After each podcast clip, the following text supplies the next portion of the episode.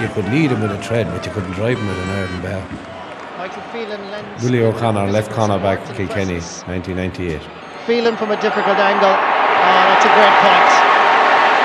There's a fight on for places down by the River Nore. There was never a year like O'Shea, 98. Every year you start out like you hope you're going to win an All Ireland, and it was no different in '98. Like, if you want to win something, it doesn't really matter who's over you, or you're still going to give 100% yourself. But that was hard to imagine early in July when Kilkenny won another Leinster title. All I want to do is try and win for Kilkenny and do do do pride in yourself and your parish and your club. It's the 56th title for Kilkenny.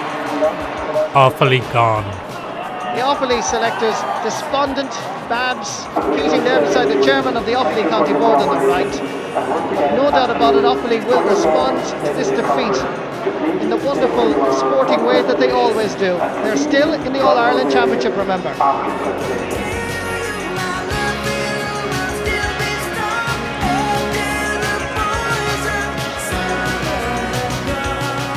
We always want the summer to ignite, to explode into colour and passion, and give us stories we can tell forever. One of the probably traits of Offaly, whether it's a good thing or a bad thing, is that we could compete with the best, but we can also let the weaker teams compete with us, which meant that we weren't going to go out and trounce Meath or Down or Derry or any Antrim or, or, or, or, these. And yet we could go out and we could match the, the, the Clares, the Corks, the Waterfords, and, and, and that. So that was very unique, eh, probably, and uh, it's our whether it's a mindset or that, I don't know. Johnny Pilkington, uh, midfield, Offaly, 1998. Maybe it was the Offaly mentality, but listen, it's not a, a be all and end all. If we lose this game, They were in through the back door, and then there was the heap of sheep. Offaly hurling is in turmoil today following the shock resignation of manager Babs Keating. In an interview with Radio Sport, Keating said that he met with the county board last night and had decided to stay, but was shocked at a newspaper article today when key player Johnny Pilkington criticised him. It was then Babs decided that he could no longer remain on as manager.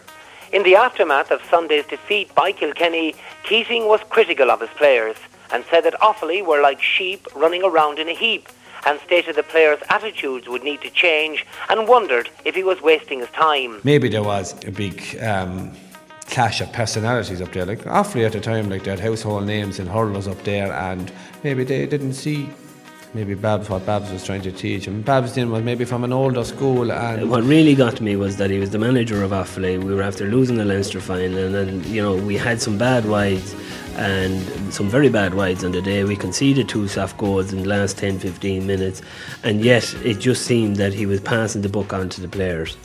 And yeah, maybe it was the players' fault, but at the same time, he was the manager. He could have come down Tuesday night and said all that to us in the dressing room. Babs always referred to Offaly as, as them. It was never such thing as us. They were poor out there. They didn't do this and they didn't do that. You know. Today, Pilkington hit back and accused Keating of abandoning Offaly's ground hurling and questioned his track record with Offaly and the tactics employed against Kilkenny. This game is about us. relationship between the manager and There was never a summer like 98. well, it was a wonderful, we'll say, summer for we'll say um, hurling that year. Maybe for more so for off the field stuff. Waterford coming through, they lifted the thing because Wexford were after winning shortly before that, uh, two years before that. Clare was still there. Everything lifted again. Babs gone, the referee making the mistakes, the pulling, we'll say, at the start of the Waterford Clare game. Hurling really hit the headlines in '98. Like some of it was for the wrong reasons, but But all of that was still to come. Offaly turned to an unlikely saviour, Bond, Michael Bond. Michael Bond came on the scene in about a week, I think. Dogged down the dressing room and off we went. We just he just said his name was Michael Bond and he likes Offaly hurling. He likes the way we do it and let's go and train. No one knew who he was. No one knew what credentials he was. No one knew where he came from, and, and that all we knew was that he was a teacher, or someone told us he was a principal. He had the Irish, you know, telling us that eh, where you'd have your trainer running pulling it. He was Brushtegee, and this was going on during training. So he brought it was a bit of life back into the training sessions. The training sessions had upped in terms of their tempo as well. Now, at the same time, you're talking about a bunch of lads here that were down at the bottom of the barrel. We were after speaking out against the manager. So now the responsibility was on us to, to pick it up. It wasn't anyone else's fault, only the, the 30 lads that were there. So in that kind of, that spirit then as well. So Michael Bond came in. I mean, I remember two weeks after that, and think training was going great, and we were a bit it, and life was in it. We thought we were great lads again, and we went down to play uh, Kilkenny in a challenge match and they gave us a worse hiding than they did in the Leinster final. So we were coming out of that then, and I said, "What the bloody hell is going on now?" You know. An old woman often told me about you could lead him with a tread, but you couldn't drive him with an iron bar. I have a feeling that Paul Flynn will blast for the goal. Second game. The blast and the ball. The sun shone on Munster. Paul Flynn the scorer, and the team's on level.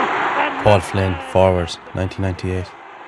I think we were losing at half time. We came back with a couple of points. Um, I remember James O'Connor going on a solo run down the field, the whole length of the field under the new stand, and Brian Greene going after him. Like, and Brian Greene was a one of the fastest lads in our team, but he couldn't keep into to James, and, and he, it was a fantastic score. But I just remember saying to myself, Jesus, like what a what stamina, you know, the fitness levels these fellas have. It was a, a magic score, but the outstanding uh, memory, I suppose, the chance that we had to win it uh, in the very end. Boyhood dreams of kind of having a free or something to win a Munster final. My name is John O'Leary. In 2008, I was elected uh, Secretary of the Waterford County GAA Board, which is a great honour for me and my club and my family indeed. It was a total sellout the game. There was in excess of 50,000 people in Semple Stadium. Uh, from the time Paul Flynn hit that ball that may, could have uh, given us victory by a point, uh, man that took the game out of the fire on Waterford on many, many occasions. He couldn't be expecting to score from 111 yards, or could he, on this day of wonders? I can still see that ball sailing, sailing. Will he go for the greatest glory in the history of Waterford? It seemed as, as if I was on my own in the stand because there wasn't a whisper from nobody uh, while the ball was being uh, lifted and while it was in flight. So it, uh, looking back on it now, it seemed as if uh, I was just there on my own, as if the whole world stopped and there wasn't a sound it's on its way. It's rising. It's rising. It's then the indication came, and of course, the roar from the Clare crowd meant that uh, the day was safe for them. It went wide from 110 yards. I can still see that ball sailing, sailing. To injury time. I have a feeling that we'd all be back here shortly again for the replay. Didn't go our way, kind of drifted off wide, and uh, boyhood dreams of kind of, you know, there there was the chance of beating Clare, and I suppose that was the day to do it, you know, when the when we, we kind of stuck into him in every way, we were nearly as fit as him. We were kind of um, we were probably the better hurling team, but you know you don't get ch- your chance to play a lot of hurling against a team like Clare. But you know with the the lads in midfield, they had just sheer you know powerhouses like Ollie Baker and a fantastic centre back Sean McMahon, and you know every Clare back was you know not alone a good hurler, but they had they had plenty of other attributes to go with it. But um, we kind of matched them and kind of outscored them in a small way, but you know, still that was probably our best chance to to uh, to win that day. But we all know what happened the second day. Fergus Tuohy, Clarecastle, County Clare, wing forward, victorious Clare team, 95, 97. I think the psychological barrier had turned with us that if you, if you get a chance to rattle at a favourite and you don't win, you know, you feel you've lost it. And Loughnane himself would have described it as as wild caged animals and stuff like that, you know, and, and it wasn't for, for the soft soft approach. But uh, we hopped on the bus. I remember we going back into um, the Kincora Hotel, having having a team meeting there, and, and Loughnane bringing us out because the place was kind of full of supporters and to a lovely garden out the back, steps down, and absolutely read as the riot act and you know there was a few people here eavesdropping as well, and he didn't care. Like you know, he just read us right acted that kind of performance. We thought the performance was adequate enough, like, but we were amateur compared to what he was, where he was coming from. Like he was, he, he had standards set, and so we went back and we regrouped the training, and, and training was very intense then. But it was why intense. I wouldn't say we did too much physical or, or too much hurling in between, but there was lots of there was lots of spiffs, like there was lots of chats, and it was all directed in one direction for for Waterford. I could feel a tension atmosphere all around the ground and people standing up. And I said, Game three, it felt like the crowd was on the pitch. The skies opened. And I felt maybe because of the previous game, both teams were, were there, if you like, to put on a marker. And maybe that's where the marker was set at the very start of the game. Uh, my name is Willie Barrett from Ardfinnan in Tipperary. In 1998, I was the referee for the, the Munster final of that year between Clare and Waterford. I was also the referee for the replay in Thurles uh, a week later. But it's 10 years on. You could feel it. I don't know what it was that day. It was lashing rain, but you could feel when we came out onto the pitch, there was just something, I don't know, was it? I know people have said it to me in the past, looking, they felt an uneasiness in the stand or something, but I could actually feel it on the pitch. There was a kind of a buzz or a, an anticipation. I don't know what it was, but it was kind of a, a different atmosphere than previous matches or other matches. But as it turned out, there was. So too does Fergus Tuohy, four-point hero of the 1995 All-Ireland final win. So out of the clear attack. I recall before I went out in the field that that I remember being told by council officials to ensure before the ball was thrown in that everyone was in their um, correct uh, dugouts and sitting down and not have fellas running around the touchline or running around the sideline, etc. So everyone was to be seated. As I went out on the field and had a look around, uh, it was drawn to my attention, I think it was my linesman Pat O'Connor drew to my attention that people were not in their dugouts. We'll be keeping you right up to date from everywhere, but the match has started a wee bit early at Thurles again. Let's go straight to Hall. Yes, indeed, and a hurdle was broken before the game even started. The and then I went down to the Clare dugout to insist that they go into the designated area in the dugout. And uh, we do know that there are strict uh, guidelines today on pitch incursions. Once again, Willie Barrett is the man in the middle for a mighty Munster final replay confrontation. And a mighty confrontation too between the elements in their full raging force, wind and rain. That adds to the tension and the drama and the excitement. Now, Tony I remember looking out at the crowd, and the crowd were getting very excited. And there was fierce tension in the game. There was absolutely fierce tension. And I look back and I, I could see that people, players were getting to know each other. So with that, I moved out to the centre of the field, as I call it, and I, I threw in the ball almost immediately get the play moving and take try and take the tension out of the game. At the start, there was a lot of pulling went on. I remember quite a bit of pulling, and um, I awarded a free to Waterford. It was rushed, and all you're doing is pulling. Then, like, and referee should be. I, I would feel myself be looking at him, staring him, telling him we're on, lads, instead of just he's back to him, turn around, and then bang, you don't even know whether the ball goes in straight. Will it go two yards over your man's shin? Will it go two yards over your shin? All you're doing is pulling in, like, and, and everyone was wanting it. It was you could smell it in the crowd, like you know. It was pull, pull, pull, and, and just see where the ball was going to end up. Like and Waterford won the toss. It's a crossfield breeze. The rain pumping down. And they were up there as well equally, but uh, our our intensity maybe the wild animal that, that he wanted us to be came out in us we had a difficulty. I had a difficulty getting the ball away from the centre of the field to get out the game, but I awarded a free to Waterford. I'm not sure who's guilty or anything like that. The game was very tough in the opening, maybe seven or eight minutes to return. Dan Shanahan put out by Liam Doyle, his second touch of the game. Crossfield breeze, the rain pumping down. And the first touch. Down towards the Hall White. Brian Flannery, who's playing at right full back. The ball picked up by Paul Flynn near the sideline. Paul Flynn, his first touch. Pulled on him. Does well. Push. He gets inside the 20. He's round there and stay in play. He showed wonderful balance. Then the ball ran away from him. Drops the ball, gets it again. Circles out to the 21 on the old stand side. A shot from Flynn. And off his left side. Gloriously taken by And the ball is then over the bar by Paul Flynn of And out comes David Fitzgerald to the 14 yard line, urging his men on. On the sixth minute of the game, Emily broke out, and, and I remember um, the two players involved um, booked them and sent them off. They were Brian Lohan and, and Michael White.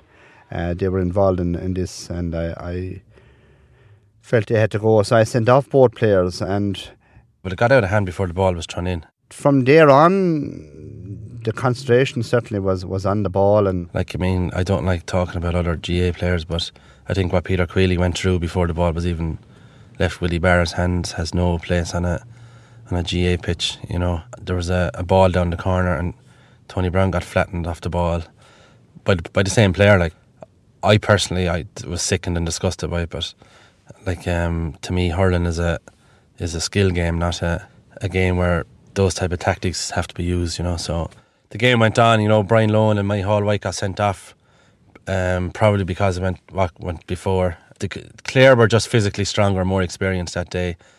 They got a grip around midfield, I think, and their half back line was fantastic. But they they were more used to that type of occasion. I think that winning hurling matches by not playing hurling is, is kind of an art in itself. We we had a great motto in ourselves was seize the day. And it's a pity if this day that there's another Waterford player struck in the 50 yard line. It's Tony Browne. He's gone to the ground. If the linesman or anyone saw that, they would certainly be put off. And this is a dreadful display of bad temper by the players on both sides. But we, we knew we knew 10, 15 minutes to go that we, we were up in them like and, and we got a run like. And appeared to be minding his own business, and it wouldn't surprise me if a player or two got out very very early. There's no way Waterford were going to come back on that specific day. Now. Uh, Martin Kiley is down there on the side. we were dominating every every physical battle that day. Yes, uh, Tony Tony Browne is on the ground over there, Michal. There's uh, quite a number of players, and John McCarthy is in there now as well.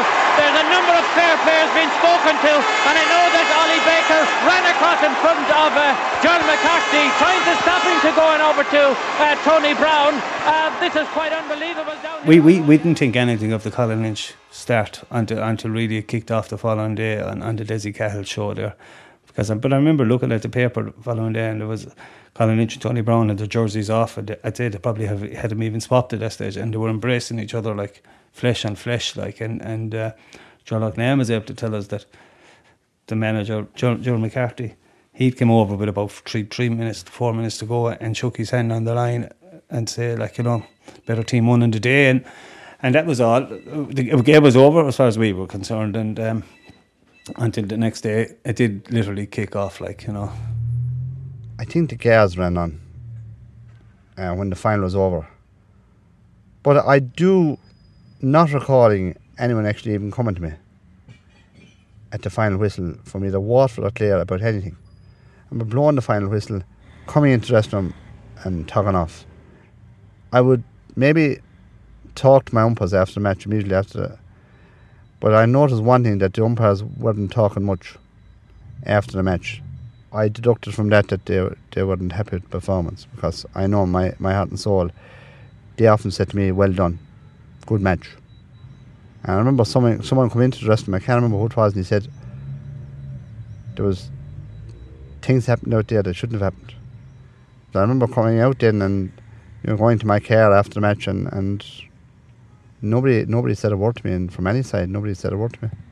I, I remember I stayed in the restaurant for maybe had a shower and all the usual for maybe three quarters of an hour after the match and went to my car and went away. Went away home. And that was it. I heard that sports call. But at the, at the time, we probably laughed about it, you know. You know, how could it affect anything? Like, you know, it was, but it did definitely picked up momentum. Like, it flew out the door then, like, and it was awful. It was awful. And, and maybe Desi was just throwing it out as, a, as an old, you know, something to people driving home in their car from work and ring in, give us a chat. Like, but Jesus, I don't know. Was was there any call allowed from Clare Monday, the 20th of July, Sports Call explodes. Sports Call on this Monday evening. We've had a huge reaction already. Con Murphy, uh, presenter of Sports Call at the time, which went out on a Monday evening after the weekend's matches. Three in one sentence there. Uh, you can call us on the usual telephone numbers 1850 857777. I was presenting Sunday Sport on the Sunday afternoon on RTÉ Radio, and I mean, as soon as we handed over to our commentary team, you could tell that the, the, the air was bristling before the ball was even thrown in. Of course, all hell broke loose, uh, which came across very vividly in our radio commentaries. And I was watching the pictures on the screen. I was thinking to myself, we're going to have a great sports call program tomorrow evening. Han, you have no. I had five children with me at the game yesterday. And for the first time, I'm going to matches in 35 years. I was actually afraid. I knew straight away as to what could develop. This is a big talking point. This is going to really. Well, what could have developed? God only knows. You saw the lunatic. In the build up to the game, because we'd been hearing about the fact that Clare weren't going to be pushed around and there wasn't going to be a, any kind of a, a walkover from, from either side. Now he pulled across Tony Browne. We had a recording system, so we were able to, apart from the calls that came in live while the program was on air, people were able to leave messages on a, a recorded uh, phone system, and we would then subsequently get back to them.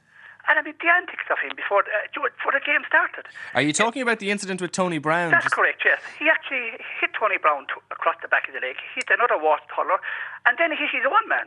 Are you being a bit harsh on Colin Lynch? I, I'm certainly not. And that's instantly- What, that's, that set the trend. We started getting phone calls about this incident, and the one thing that struck me when we came in the following morning, there were probably three or four times the normal volume of calls on our recorded system that we would normally have. So it took a long time to actually go through them all. I met Tony Browne 25 minutes ago, and the chap I'm telling you, you should see him. Clearly today was who's to blame. Feeling off.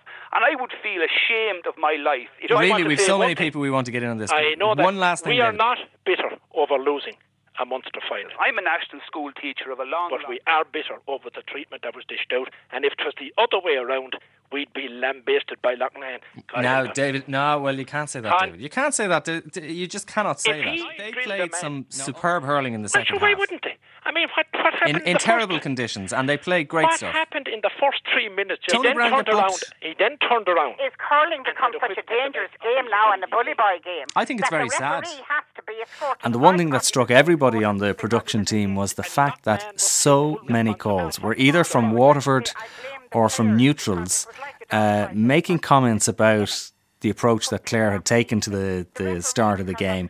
There was a deliberate. And very few calls had come in in support of the Clare players or from people uh, from the county of Clare. Obviously, we're striving for some kind of balance in the programme. But 90, I would say a good 90% of the calls that came in um, were either, as I say, from Waterford or from neutrals who had a very negative view of the tactics that Clare had approached on the day. Loughnane was reported in today's paper saying that, you know, the nutters were going to phone up the, the radio stations. He had goal written all over I think, for example, it's grossly uh, offensive to see that sort of thuggery going on on a field and people standing up for it and apologising You reckon for that the Munster Council just won't have the the, the the guts- Roadies to do anything about it. Daly hit Shanahan. Shanahan went down. Shanahan got up and he hit Daly in the Well, shoulder back. David, you are entitled to your view, but you can't state that as a matter of fact. We, well, we can, I'm, good that clash of your a hurley. See the hurley's been broken with a man-to-man clash, a good man-to-man shoulder. We all love to see that in Munster, Munster hurley. Millions of calls here from Waterford. Uh, 0345 Waterford's, uh, leg yesterday. He, he didn't, he could have But what about Ger Loughnane's point, Elizabeth? That you know, a lot of people on this program for the Okay, last. well, it sounds like a very anti-Clare program tonight. I'm sorry about this, but uh, millions of calls here from Waterford. Expect the Munster, Uh, 0345 Council will on act the on- on the video video. double seven if you're in Northern Ireland. Or You know, I, I it, I'd have to say it and be honest about it. You know, the the criticism on the paper of me in particular, which I, I'd have to, you know, say if you're refereeing the match, you've obviously got to take the criticism, and uh, affected me. I'd have to say it affected me that particular year, and I wasn't appointed to any further inter-county games in that particular year. You know, you had to perform, and you still have, but the letters I got from obviously people were annoyed. And I didn't answer the phone. I stopped answering the phone then after a while. My wife took the calls. And unfortunately, she got the brunt of it. It was a difficult time. My daughter was in France, and I decided we booked a flight went out with the young boy. I got away from it all. It was, it was, it was, it was very difficult pi- uh, time. Somebody once said to me, it's nice to have your photograph in the paper. I picked up the f- paper for, got a paper for the next 12, 13 days, and I saw my photograph on it every day. And I was just, it didn't add anything to me, I can assure you that much. I just wanted to become oblivious, if you like. Have to admit that it deeply, deeply affected me. And I didn't know at that time whether I'd have the confidence to go on refereeing on it. But you know, you get one chance in a GAA field of, of making decisions on any given day, on any Sunday, in any match. And you know, you can't change anything. Absolutely nothing that night or the day after, anything like that. Then we did.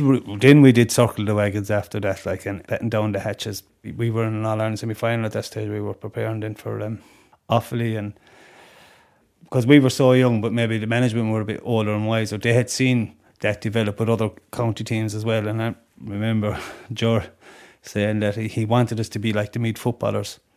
That you know everyone did hate him, and maybe Clare Clare were always coming from where they needed an edge anyway. To be honest, you know we if it was the oppos- opposing manager, if it was the opposing dressing rooms, anything at all, we were looking for an edge. You know, because we were starved for success as well. Like you know, we just you know, many of the team had just gone out and played hurling, and maybe it wasn't enough, so we were just looking for an edge. And and uh, he he he wanted us to be. He said he'd like to be like Meath footballers there, where everyone in the country did hate him. Fifth of August, two days before the Munster Council meet to decide on Colin Lynch, four days before the All Ireland semi final, Ger Loughnane answers back.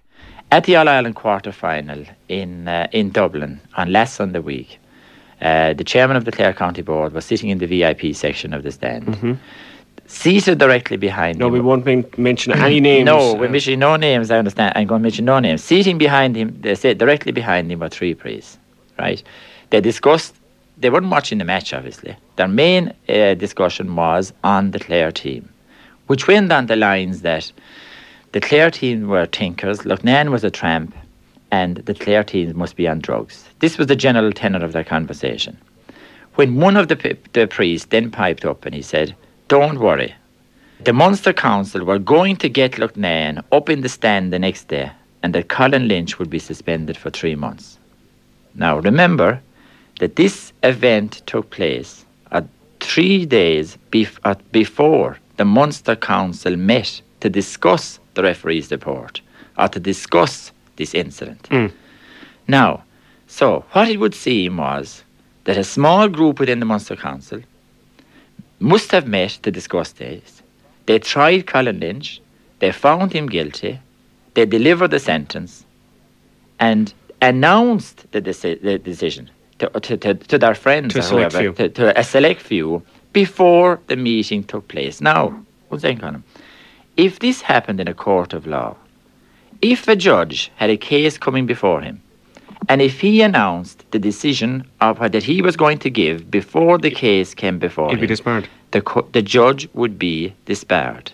Why shouldn't those officers pay the same penalty for not giving due course to the law and not giving fair play to Colin Lynch? Okay. At that point in hand, there's a number of the national media joining us uh, throughout the country this morning. They will naturally say Ger Loughnane living in the realm of fantasy. He's been watching too many episodes of The X Files. Do you have proof? I don't even know what the X Files is, is about. I, I, I have the clue what the X Files is. I never watched the X Files. Maybe that is some kind of fantasy. I have proof that this. I have two witnesses that that that, that, that witnessed this uh, this incident, and not alone that, but one of them, the chairman of the Clare County Board, challenged the three priests, and then walked out. Well- so this incident definitely t- took place. The day before the Munster Council meeting, Marty Morrissey meets Ger. Do you think the Munster Council has a certain agenda against you personally, Ger Loughnane, and the Clare team? Going on the referee's report and the linesman's report, both Colin Lynch and Tony Browne were booked for rough play. We have a copy of that report. Now, it looks like that the Munster Council are behaving in a way in which one person is only going to be penalised. Is there any way that Colin Lynch can get off on Friday night? If the natural rule of justice prevails, that a man is innocent until proven guilty, if that prevails, which is one of the basic rights of every human, every person on this island, and one of the rights that people have fought and died for, if that prevails, then Colin Lynch will be playing for Clare on Sunday. It has been announced officially that Ger Loughnane will not be on the sideline. What effect does that have, do you think, on you and indeed on the team? It has no effect whatsoever. Can this young Offaly side upset the Clare bandwagon? We assess the mood in 8 p.m. on the night of the Munster Council meeting. Sideline view. and we're live from Limerick as Donie Nealon and his Munster Council colleagues meet Clare's Colin Lynch. He's before the Munster Council tonight in Limerick, and there's much speculation that he could get a three month ban for his actions in the Munster final replay. And that meeting is taking place right now at a Limerick hotel, so let's go there live and join Marty Morrissey. Marty, what's happening? Good evening, uh, Des. Welcome to the Limerick Inn, where the Munster Council is uh, now underway. That meeting has started. Uh, I can reveal exclusively that Clare went to the High Court today seeking a postponement of tonight's meeting so that Colin Lynch, the Clare midfielder, could face his accusers. But that uh, effort failed in the High Court. The sad news, unfortunately, is that it's been a traumatic period for Colin Lynch with all this media speculation. But last Monday, his grandmother suffered a stroke, and just hours ago, the life support machine was turned off. And we send our sympathies to Colin Lynch and the family. Earlier, uh, just around half six or so this evening, delegates from the Munster Council. In a bizarre twist, it turned out that Colin Lynch's grandmother had not, in fact, died. Marty apologised. Clare manager Ger Loughnane, who was not requested to attend the meeting, arrived with Clare County Chairman Robert that Frost night. and County Secretary Pat Fitzgerald, and told reporters that Lynch would not attend because of a family illness. Then Loughnane and the two county officers adjourned to a side room, having, according to the council, unsuccessfully requested as a group to inform them why Lynch didn't attend. A standoff ensued, with Clare refusing to tell council why Lynch was absent. After midnight, council PRO Father Seamus Gardner said a decision on Lynch wouldn't be revealed until the player himself was informed. Loughnane was more frank. The first comments I made on Claire Reid in that interview was that she was going to get three months. What happened tonight? We got three months. No representation allowed from Clare. You can draw your own conclusions about that, you know, and people all over the country can just ask themselves one question. The one ask- uh, question I'm asking myself coming out here tonight is, do I want my young fella to be a member of, of an organisation like this? No, no, we didn't think we could lose. You know, I suppose we had got the wake up call on the first day against Waterford as well, so that wasn't going to happen anymore. Like you know, and you know there'll, there'll always be an incident in training that would sharpen the minds. Maybe something that would get a lambasting or something that might be thrown off the panel for some misdemeanor, and, and that would sharpen everyone up again. Like you know, to be a foot soldier sacrificed along the way. Because you know, anyone that wasn't focused would have, would have, would have been shafted from it. Like you know, there was no baggage. You know, sometimes you see teams that win all Ireland's they have an entourage, you know, with them in uh, a circus. But there definitely was no package with this, this Clare team. Like Nam wouldn't stand for. Like you know, what he wanted was hurlers and, and people in that frame of mind. I suppose that that Ger Loughnane had been banished to the stands as well.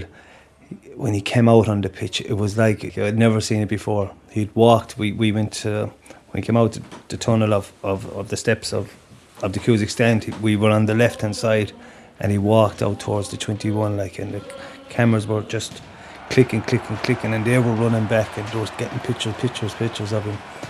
And it was real, real. You know, I know the players were the centre of attention, but it was he was definitely definitely up there with us, like you know. And uh, then he had to go back and, and take his seat there beside us in the dugout. And uh, I was summoned in from the bench there about the start of the second half, and they asked me where did I want to go. You know, I would have been a wing forward or centre forward. I just said put me in there on the wing. I says, and I fortunate enough then I scored about one, two, and twenty minutes. Like, but, uh, August 9th, Croke Park, Offaly and Clare, All Ireland semi final. It was boiling hot, but there was also a sense of relief that we'd got that far. Johnny Pilkington, when Ger Loughnane had taken his eye off the ball altogether. Maybe he's just taken Offaly for granted. That, well, listen, Offaly have gone, they've done their best, their manager is gone as well, and maybe he took the eye off the ball. Maybe if it was Kilkenny that were coming into the, that semi final, you wouldn't have got the reaction out of Ger Loughnane. Maybe if it was Galway, you wouldn't have got the reaction out of Ger Loughnane as it did. So, I mean, Clare definitely came into that game not with their eye on the ball, far from it. And uh, so it was our opportunity to, to, to, to take it to them. Clare were lucky in the end that, that, that they got a point from a, a debatable free to draw it. I think with five minutes to go, or five five or six minutes to go, Clare were actually ahead. Now, they will tell you they didn't play that well. Destiny is, is, is something I, I kind of believe in. Went off on a solo run earlier on in that uh, about 10 minutes to go. And again, as usual, ran into a dead end and lost the ball and, and that. And I was too knackered to get back out to the middle of the field. And in our team itself can rotate. I mean, you know, you just say to Paddy Mulhare, Paddy, just tip out there for five minutes and, and off he will. Or, you know, or Johnny Dooley, any of them. We could do that. And uh, while I was in corner forward, we got a free. David Fitzgerald batted it out and he batted it up. He- straight in front of him. So he just jumped up and tapped it in. And that brought Offaly, uh, Clare were actually, I think, two points or three points ahead at that stage. So that brought us back level and lifted Offaly, or the whole team lifted again. And I got back out then to the middle of the field and got another ball, went on a run and uh, tapped it over the bar. On towards Johnny Pilkington, the man who got the goal. Here comes Pilkington. 20 metres out. He's put it over the bar. Johnny Pilkington with a goal and a point, and Offaly lead by a point. Offaly had shown us no form whatsoever this year. That was to put us a point ahead, I think, uh, that, you know. So we were coming in from a team again with three or four points, probably two or three points behind. We'd stuck at it and we'd gone ahead. And it was up to Clare then to, to get the free, to, to, to draw it. Jamie has got five out of seven frees so far. This the most crucial. This to make it level. He's done it. Jamesie O'Connor with six points, and it's 113 to 113. Now it's at the discretion of the referee. They've been level seven times.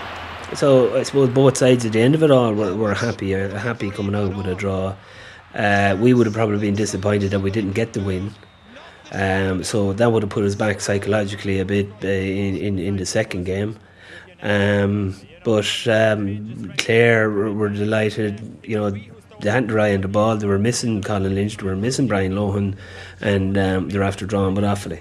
I hope all those people who castigated Clare over the past few weeks feel a little bit guilty now about what they said. There was the dirty stroke struck out there today. Two great teams that battled it out to the line. It ended at a draw, and we'll have another day. Thank you very much, Ger Loughnane. Okay. Well, there's no doubt about it. Everything that's been said. August the 15th. The massive car bomb in Omagh exploded at 10 past 3 in the heart of the town's busy shopping area at the junction of Drumragh Avenue and Market Street. A telephone warning earlier saying the bomb was at the courthouse 400 yards away meant that many people were evacuated from the courthouse end of the town and inadvertently walked straight into the path of the bomb. People who were on the scene almost immediately described what they saw as a battlefield with bodies lying on the road and in and around the shattered buildings. Rescuers tore hoardings off windows to use as makeshift stretchers. So great was the number of the casualties, two buses were used to ferry those who could walk to the Tyrone County Hospital. It was actually horrible to actually look at it.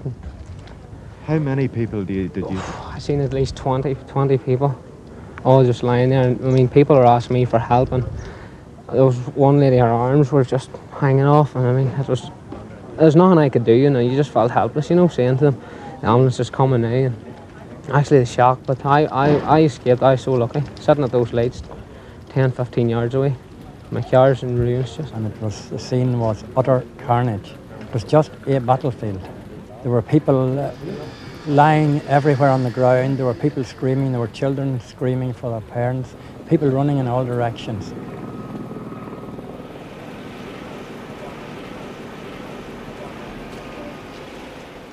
Saturday, August the 22nd. After much agonising, the replay went ahead. There were three minutes' silence and an air of unreality in Croke Park. People wondered what we were doing there. For a while, it seemed to affect the players. Right, sir, who's going to win it? Yeah, it's a hard one to call. The, the atmosphere is unreal, first of all, like, you know, and uh, everyone's thoughts in Omagh, and, and often have their own problems today as well, because young Paddy Mulhare's father died very suddenly, and he would be a brother of Pod's, the selector, so they'd have, you know. We were stuck in traffic uh, for about three quarters of an hour. So we only arrived into Croke Park at maybe three o'clock with a match on at half three. There was supposed to be three minutes of uh, silence and the two teams were supposed to be out in the field. When you go back and you look at it, you'll see the Clare team, the whole panel there out in their tracksuits, and the Offaly lads weren't. And the reason was that we were back in, in the dressing room, just getting tugged out. Jimmy Cooney is my name, and uh, I refereed the All Ireland semi final between Clare and Offaly in 1998. Well, I suppose the most thing that stick out in your mind was it was the fierce determination that Clare had the second day. Uh, they felt that they didn't huddle well the first day and they got out of jail by getting a draw out of it. And I'd say that they were out to make amends on the second day and they were huddling out of their skins. Got some great scores. We all know what Offaly did in the past and was always capable of doing both in hurling and football. You could never write them off until the final whistle did go. They were they were coming, they were coming and they were coming hard at Clare towards the towards the end of the game. They were coming back at Clare. We were at nothing, we were at sea. Um, but in the second half, again, we went back out and you just start chipping away. You probably you, you don't believe that you're going to get back this ten point lead, but what you do though is that you just keep chipping away. You take your points, uh, another point and another point. and all of a sudden there's six, seven points in it. You know, Billy Dooley scrambled a goal or, or whatever, and now all of a sudden there's only five or six points in it. You know, and I think we got a second goal then as well. So all of a sudden we were ten points down, and now you're in shouting distance, and you're in shouting distance with a good five minutes left in the game. Offaly, who never really yielded to any opposition, even to the Munster and All Ireland champions, gave it the roll in the second half. Had to make up an eight point gap. So there's nothing to say. You get a ball and you bang, you put it over the bar. There's three points in it, and then there's two, and then there's one. You might get a goal and go ahead. So you just keep chipping away, and that's that's what we did. Is it chipping and chipping and chipping. And the referee has blown up his whistle, but I think he's blown up before time. I think there are two minutes left. Would we have got a goal? We don't know. A lot of teams have felt the pain of us getting a goal down through the years. But on my watch here, there are another two minutes to go. You can say that Alan Markham had the ball, he was just about to put it over the bar. You could say that that's only four points and still within shouting distance, you know. Well, it's handshakes all around. Jimmy blew up and was whisked off the field. And to me, when he did blow the whistle, to me, right, that was it. Because I felt that, you know, we were bet by we were bet by a the Clare team were better that day. We were better in the first half, and and you know we just ran out of time as I felt, and we we clawed it back a bit, but we were, but it ran out of time, and that's the end of it. Good luck. That's the summer over again. I can tell you that the teams for the next match are already out on the field.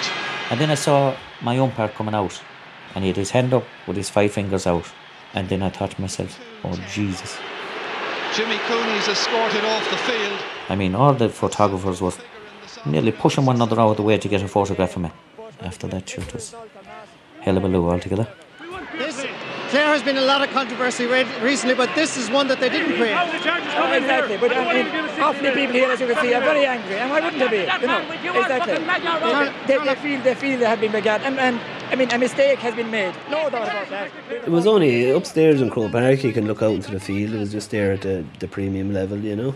And uh, it was only up there for lads assistant there people going on down in the field. So I went, uh, we're looking out and says, Jesus, all these lads going on the field, what are they going to do? There's five minutes left. Uh, then we go to the dressing room, then we go in and we're inside and there's silence. We know we're wrong.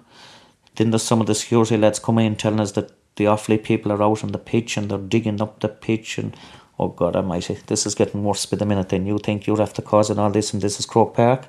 And the umpires told me that I didn't tug in for about two hours. I don't remember that. I remember my wife coming down from the stands and she was eventually let in maybe after about an hour. She was crying, of course. Um, I didn't know. I didn't know what state I was in. So you're crying and, and you're, you're crying because of, of what has happened, but then you're, you're worrying as well about what is going to happen.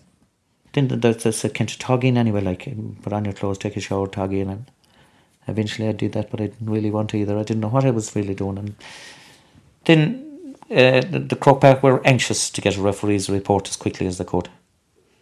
So they asked me, would I be willing to do my referee's report um, there and then? And I said, I, I don't have any problem with that. So then they put me into a room on my own and they gave me as much time as I wanted. And I did the referee's report and I put it into a sealed envelope and the official took it away with him. And then after a while they asked me would I what did I want to do or something. I said if I got a pint of Guinness this minute I said and I wouldn't take it down in my head. I said my tongue is gripped to my head.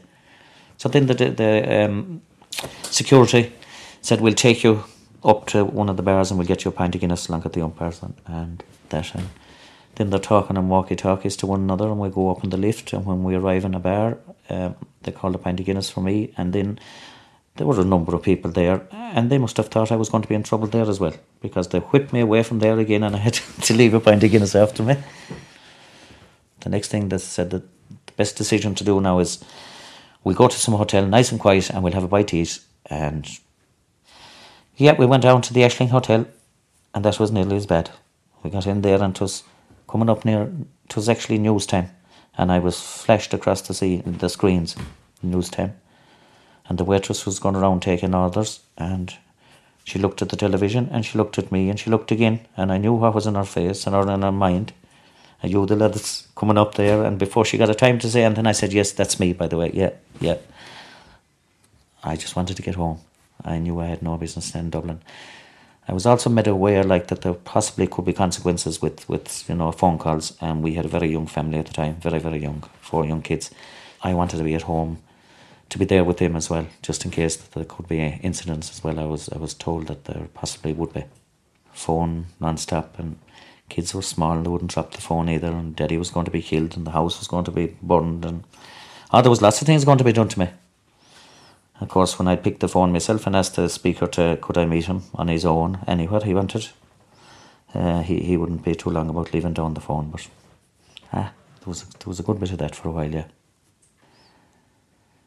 Would have lasted up to Christmas, and and and, and after Christmas, the, the, the, if it one of the girls that answered the phone is is your daddy a referee, and they'd say, of course, straight out he, he is, yeah, yeah. Well, tell him that we're going to come and get him, and we'll kill him, and you'll have no daddy. And by the way, if you don't kill, if you don't tell him, we'll kill you as well. And there was a lot more than that. Lots of, lots of different things came burning down the house. They were going doing that, of course, and they were going burning on the car. And didn't they get me anyway? They, they knew me from television. They were going to get me anyway. They'd get me at some stage along the line. I was going to be got. Fergus Tuohy, Clarecastle, County Clare. But uh, we proceeded then to get the bus in and uh, into into town, and we was, had a bit of grub in the Burlington and a few more pints, and thinking, you know, obviously everyone was talking about the two or three minutes that the referee had blown up, but um, we we thought we were we were drinking so much that we felt we were in an All Ireland semi final or an All Ireland final, and uh, I remember Ger Loughnane coming into the bar then around uh, eleven o'clock, and he and he and uh, I happened to share the lift with him going up then, and he, and he told me that the game was on next Saturday after coming back from a meeting that night. How he had met Don Corleone and the whole lot. And uh, there were his words, and it was going to be sorted, and, and Lynch was back. And so maybe, you know, with the thought of Lynch being back, we we thought we would be unstoppable. But, but Colin Lynch never came back. We went back to the, the Spa Hotel. We started off talking anyway about training and the replay next week, and um, the lads were talking about training the next morning, and uh, one or two of us were saying that not much point in training the next morning, lads. There won't be a replay on this anyway. I said, no, we're going to train. We're going to get the replay and all that and it developed into an actual argument and the whole lot. And I just remember that there was one lads were saying this and the other lads were saying that, and it just developed into a row fueled by a, a three or four points and, and, this and the other. But we had left we had left the meeting. The meeting just broke up, and we, we left the meeting with the thing that was training the next morning at um, four, three or four in the evening, I think it was. We trained in. We went out to the Belfield, there at the university the following morning to do a bit of running, and we did it under the guidance of Mike Mack. And we came back with another shower, went inside in the Burlington, got a bus down, stopped in the Poaching Still, had a steak dinner, hopped on the bus again. So it was a duration to come home. It mightn't have been the best preparation for us a week later, like cause we should, probably should have flew down and you know I'd say we were on the road the bones for seven hours because it was it was it was lashing rain, it was hailstone hopping off the, the off the window that day. we, we, we, we were very flat in, very flat in, in Thurles. You know, some, some of the guys did play well. Now, I, I personally didn't play well. And uh, very flat. And I think Johnny Dooley in the corner caused havoc as well. I think he's got about seven or eight points. And maybe he could have done with a change as well, but that didn't happen. We're here in Birr you have the whole of north of Offaly who are absolutely kind of mad supporters. They follow Offaly in the, in the good and the take times. They're, they're very they're, there's hurling up there, but it's mainly football. And you had them all coming down through Birr, flowing on, horns beeping, blowing at 9, 10 o'clock in the morning on down to Thurles. Um, into Thurles, and I mean, it was just a party atmosphere there in Thurles the, the square was packed and there was a traffic jam coming into Thurles at two hours before the match. So we got a bit of a police escort into the square. You know, just the crowds of Offaly people were just banging and clapping and, and the whole lot, you know. We just seemed to feed off it. I mean, and we went into side uh, side room of the of, of the hotel and up, and we had our we had our sandwiches and we had our tea. We had a discussion what was going on ahead, out again and back up, and the crowds of people there. You just there was just something very very special. But it was a very special day for Offaly people, and maybe it was because it wasn't just probably Offaly hurlers that were going down there. This was really probably one of the first days where you had Offaly County because we wouldn't have got a replay unless the people didn't sit in the field. And the fact that they did sit in the field meant that, you know, the authorities there, the GAA uh, authorities could have just said, right, he played three minutes up, you know, he's true, but listen, we, we'll go ahead with it, you know. But the fact that they, they had, um, they had uh, sat in the field um, really pushed it home. And I mean, it brought it to the rest of the, the country's attention as well. So this all came down and, and in, into Thurles and, and that, and we went out. I mean, again, one, another uh, uh, probably the best game of the three. It's not that Offaly were any better. I mean, what people have to realise that at the end of three matches, you add up the scores. The scores were still level.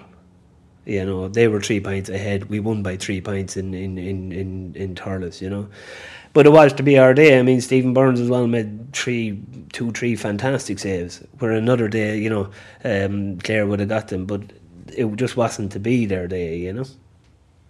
After that, I mean, you come home, you back into Birr, horns and that car still going through, blowing, blowing all day, you know, for you know. So from about maybe eight, nine o'clock in the morning till 10, 11 at night it was just it was one probably probably the most special day in, that Offaly hurling has. Well, definitely my my time for atmosphere and, and everything.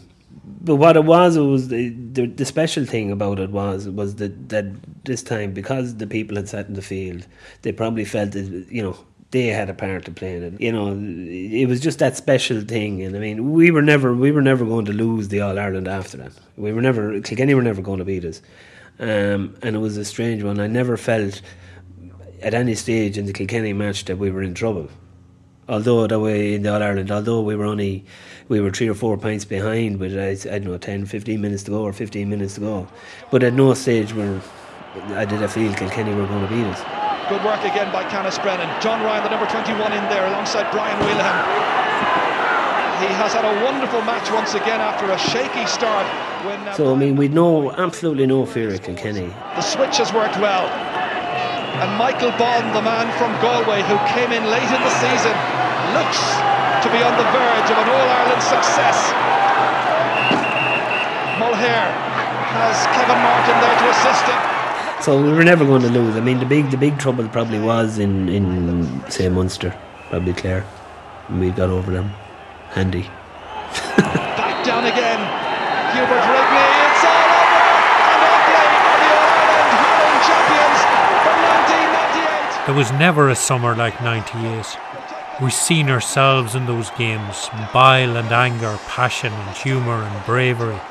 A man sitting alone in a dressing room. There were prices paid that shimmering summer some prices beyond us. Er captain Volkov Hubert Rigney. It's a glorious moment for Offaly, for their captain Hubert Rigney. The Liam McCarthy Cup is won by Offaly. Champions for the fourth time ever. And Offaly came through the back door they'd voted against. Billy Dooley in there. Took their All Ireland. Family, Johnny Pilkington as well. And being Offaly, voted against it again the following year. Rita O'Fwalia, Khan Nahasaram, and Karen Shah, Aglaka, Herveran O'Fwalia. No, there was never a year like 98. We may have come in through the back door, but we're going out the front.